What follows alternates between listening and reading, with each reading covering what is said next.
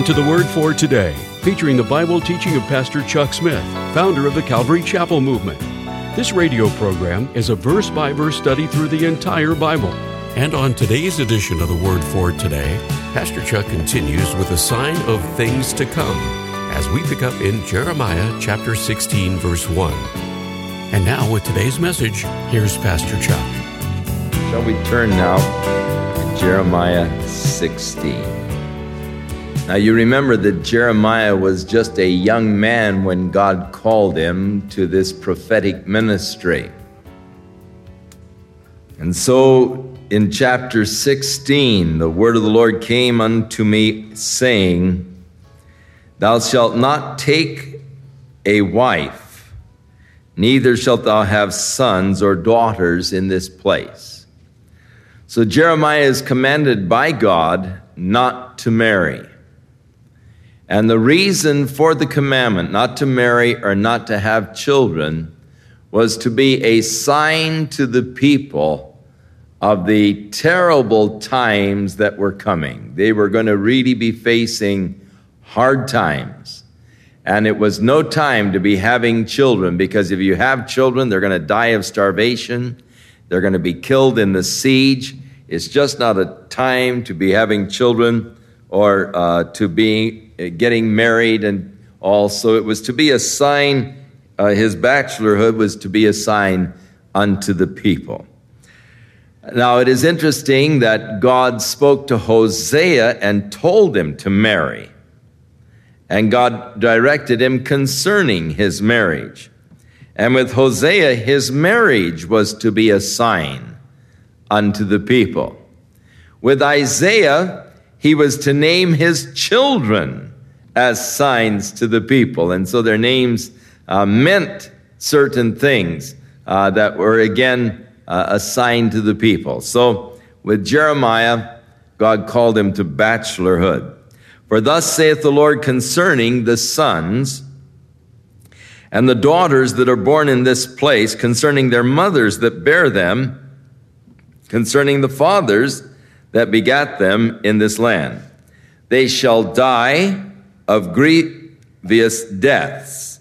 They shall not be lamented, neither will they be buried, but they will be as dung upon the face of the earth.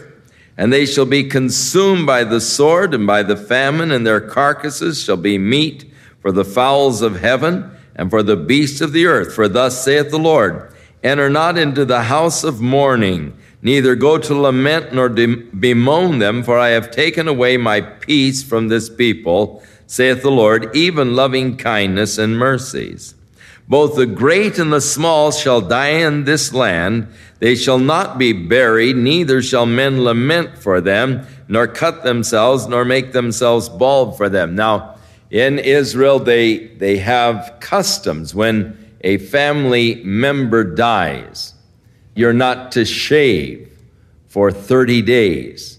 And uh, then when you shave, you, you, you, take the hair that has grown in that 30 days and offer it uh, unto the Lord as sort of a sacrifice. But it was a sign, it is a sign of mourning. And even to the present day, the Jews observe this sign of mourning at a death. So the shaving was after the 30 days that they had died. But he's, he's saying there's not going to be any kind of a memorial or cutting of your shaving of yourself or whatever for those who have died. Neither shall men tear themselves for them in mourning. And of course, these people sought to show their great love for the deceased and, and the more wailing that went on in the house indicated to everybody how much you loved them. So when someone died that was very close to you, you wanted everybody to know how deeply you loved them. And so you would hire wailers to come into your house. And there were professionals that could really wail. And uh, they, they would come in and, and go through this wailing process. And of course, you would join in with them. And there was this lamenting, the wailing that they did for the dead. And so he is saying that that's not going to even be going on. uh, the tearing of themselves or this mourning to comfort them for the dead. Neither shall men give them the cup of consolation to drink for their father or for their mother. So don't get married. Don't have children because the people that are here, the children that are now being born, are going to suffer fearful, awful deaths as their, their bodies won't even be buried. There'll be no one around to mourn their deaths. And, and he's just telling of the hard, hard times that are coming. And because of that, as a sign to the people, he was not to marry nor to have children. Now the Lord gave him a second commandment in verse 8 Thou shalt not also go into the house of feasting to sit with them, to eat and to drink. Now, of course, the feast were great occasions. And um, it was really their, their, they didn't have television, radios, and uh, movie theaters. And so their entertainment was at these feasts. And these feasts would be great occasions, not only of dining, but also of entertainment. And so there was great laughter as, as you had all kinds of entertainment during these feasts and all. And, and they were just times of, of entertainment and celebration. But the prophet is told not to go to these feasts. For thus saith the Lord of hosts, the God of Israel, Behold, I will cause to cease out of this place in your eyes, and in your days the voice of merriment, and the voice of gladness, and the voice of the bridegroom, and the voice of the bride. During your time, during this generation, these things are all going to cease in this land. So, as a sign to the people that the end has come, don't go into the house of feasting. Don't join in that merriment. And it shall come to pass when thou shalt show this people all these words, and they shall say unto thee, Why has the Lord pronounced all this great evil against us? Or what is our iniquity? Or what is our sin that we have committed against the Lord our God? Then shalt thou say unto them, because your fathers have forsaken me, saith the Lord, and have walked after other gods, and have served them, and have worshiped them, and have forsaken me, and not kept my law. But you have done worse than your fathers. For behold, you walk every one after the imagination of his evil heart, that they may not hearken unto me. So there was anarchy. Everyone was following the imagination of his own evil heart. God's law was forsaken, and thus the judgments of God were coming upon them. Now, the Jew was immensely proud of his heritage. They were always talking about our fathers. And Jesus brings out the fact how they are always saying, well, our fathers, and in the days of our fathers. So you remember when Stephen was called in before the Sanhedrin, as he started to sort of rehearse for them their, what they felt, illustrious history. He got caught up as he was rehearsing their history with the whole hypocrisy of the thing. For remembering their history, he remembered how they had treated the prophets of God. Now, here's Jeremiah, and he's saying, Hey, this is all happening to you because your fathers have forsaken God. They are worshiping these other gods. But you are even worse than your fathers. Everyone is doing after the imagination of his own wicked heart. And for this cause, God is pronouncing this judgment that is coming. Now, their reaction to Jeremiah was to put him in prison when he brought this message to them. So, as Stephen is rehearsing to the Sanhedrin, who, you know, our fathers. And, and you remember Jesus in talking with them, they said, they, they were kept talking about our fathers. And, and Jesus said, Look, if Abraham was your father, then you believe in me. For Abraham rejoiced to see my day, and he saw it. And, and they were arguing with Jesus about that. And they said, We have, you know, Abraham as our father. And Jesus said, You're of your father, the devil, and his works are the works that you're doing. Well, Stephen got carried away and, and he said, Which of the prophets have you not stoned? And he started really laying on them what their fathers had done, that they, they weren't these glorious, illustrious, illustrious kind of men of faith, that, that they had actually turned away from God and reminded them of that fact. Therefore, God said, Will I cast you out of this land into a land that you know not, neither ye nor your fathers, and there you will serve other gods day and night, where I will not show you favor. Therefore, behold, the days come, saith the Lord, that it shall no more be said, The Lord liveth, that brought up the children of Israel out of the land of Egypt. But the Lord liveth, that brought up the children of Israel from the land of the north, and from the lands whither he had driven them, and I will bring them again into their land that I gave to their fathers. Now, he's speaking about this dark period of history that they're facing. During your time, the land is going to be laid desolate. During your time, you're going to be carried away captive because of your evil and turning against God. It's all going to happen in your time. And yet, though he is pronouncing this judgment, he goes ahead and speaks of that glorious day when God will gather them back again into the land. After the 70 year captivity, the Lord will bring them back into the land, and the day will come when they'll say, The God who brought us out of our captivity rather than the God who brought our fathers out of Egypt. They'll talk about God who brought us back from the captivity and put us back in the land. Behold, I will send for many fishers, saith the Lord, and they shall fish them. And after will I send for many hunters, and they shall hunt them from every mountain, from every hill, and out of the holes of the rocks. For my eyes are upon all their ways, and they are not hid from my face, neither is their iniquity hid from my eyes. And first I will recompense their iniquity and their sin double, because they have defiled my land, and they have filled mine inheritance with the carcasses of the detestable and abominable things. Jeremiah cried out, in response to what God had said, O Lord, my strength and my fortress, and my refuge in the day of affliction.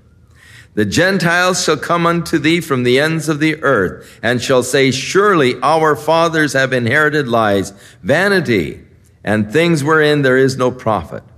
Shall a man make gods unto himself, and they are no gods? Therefore, Behold, I will this once cause them to know, and I will cause them to know mine hand and my might, and they shall know that my name is Jehovah. So Jeremiah cries out, it's almost as a psalm. In fact, there are psalms, the Lord is my strength, my refuge, my fortress. And he is perhaps thinking of that psalm when he cries out, O Lord, my strength, my fortress, my refuge in the day of affliction. And then the, the prophecy of the Gentiles coming from the ends of the earth.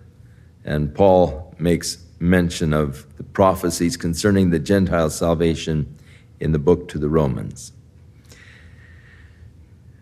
Chapter 17 The sin of Judah is written with a pen of iron and with a point of a diamond. Interesting that they were using diamonds for pens in those days, isn't it? Diamonds set in iron. It is graven upon the table of their heart and upon the horns of your altars. Whilst their children remember their altars and their groves by the green trees and upon the high hills. O my mountains in the field, I will give thy substance and all thy treasures to the spoil, and thy high places for sin throughout all thy borders. And thou even thyself shalt discontinue from thine heritage that I gave thee, and I will cause thee to serve thine enemies in the land which thou knowest not, for ye have kindled a fire in my anger, which shall burn forever. Thus saith the Lord, Cursed be the man that trust in man and makes flesh his arm and whose heart departs from the Lord. And so God pronounces the curse upon those that would trust in an alliance in Egypt to deliver them from this Babylonian invasion. Cursed be the man who puts his trust in man and makes the flesh his arm, who has departed from the Lord, that is, from trusting in the Lord. For he shall be like the heath in the desert he shall not see when good comes, but shall inhabit the parched places in the wilderness in the salt land and not inhabited. In contrast to the cursed be the man, blessed is the man that trusteth in the Lord and whose hope the Lord is, or is the Lord. For he shall be as a tree planted by the waters that spreads out her roots by the river and shall not see when the heat comes. But her leaves shall be green and shall not be, he shall not worry in the year of drought, neither shall cease from yielding fruit. So the cursing upon those that would trust in man, in the arm of flesh and not the Lord, but the blessing upon those that would trust in the Lord. Those who trust in man and the arm of flesh will be dried, withered, dead, uninhabited. Those that trust in the Lord will be like a tree planted by the waters that doesn't even know when summer comes because of the freshness that it draws out from that water. Now, verse 9 The heart is deceitful above all things and desperately wicked. Who can know it? God's talking about your heart and my heart. Socrates cried, Man, know thyself. But who really does know himself? The scripture says, Thou, O Lord, searches the heart and the reins. God knows my heart better than I know it. God knows what deception is there, and it is easy for us to become deceived. It's easy for us to follow a vain philosophy. It's easy for us to take that adage, the end justifies the means. And so our means become perverse, crooked. Paul the Apostle talks about those who say, well, our lies bring glory to God. So God shouldn't judge us for lying. Or those who would say, well, if I sin, I'm only proving that God is telling the truth when he said all have sinned. So how can God judge me for proving him to be speaking the truth?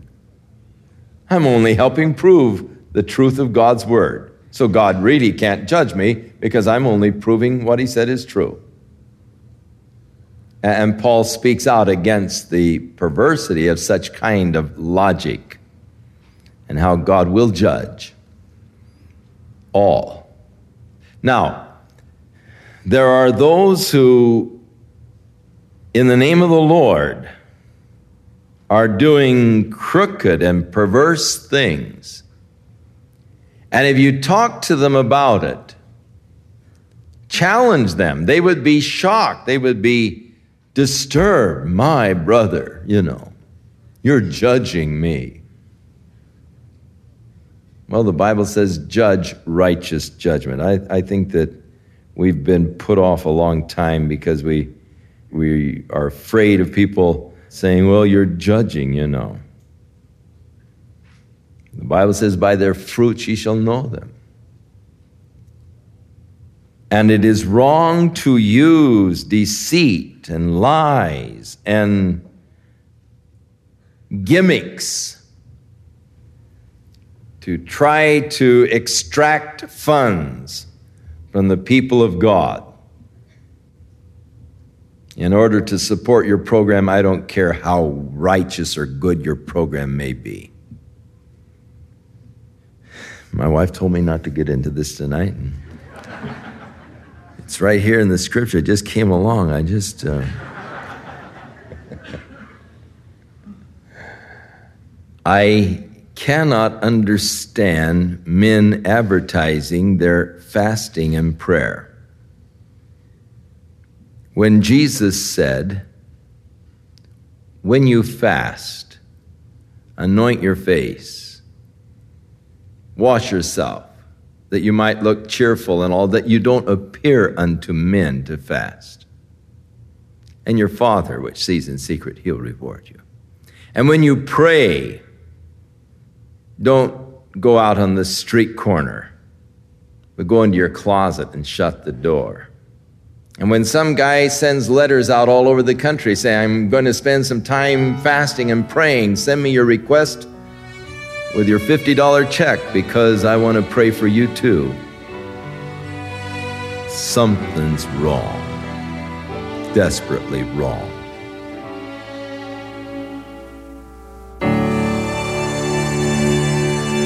We'll continue with more of our verse by verse Bible study in the book of Jeremiah in our next broadcast as Pastor Chuck continues to teach through the Bible, and we do hope you'll make plans to join us. But right now, if you'd like to order a copy of today's message, simply order Jeremiah 16 through 17 when visiting thewordfortoday.org. And while you're there, be sure to browse the many additional biblical resources by Pastor Chuck. You can also subscribe to the Word for Today podcast or sign up for our email subscription. Once again, that's thewordfortoday.org. For those of you wishing to call, our toll free number is 1 800 272 WORD, and our office hours are Monday through Friday, 8 a.m. to 5 p.m. Pacific Time. Again, that's 1 800 272 9673. If you prefer to write, our mailing address is The Word for Today, P.O. Box 8000, Costa Mesa, California 92628. And now, on behalf of the Word for Today, we'd like to thank all of you who share in supporting this ministry with your prayers and financial support. And be sure to join us again next time as Pastor Chuck continues his verse by verse study through the Bible. That's right here on the next edition of The Word for Today. And now, once again, here's Pastor Chuck.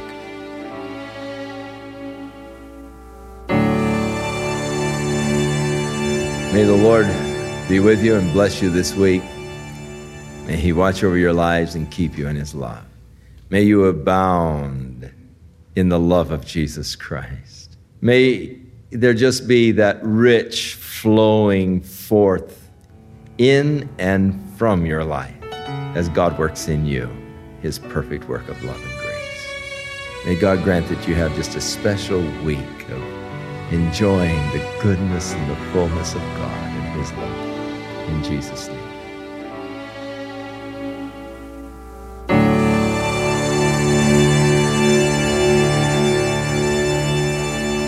This program has been sponsored by Calvary Chapel of Costa Mesa, California. The 1960s became one of the most colorful periods in American history.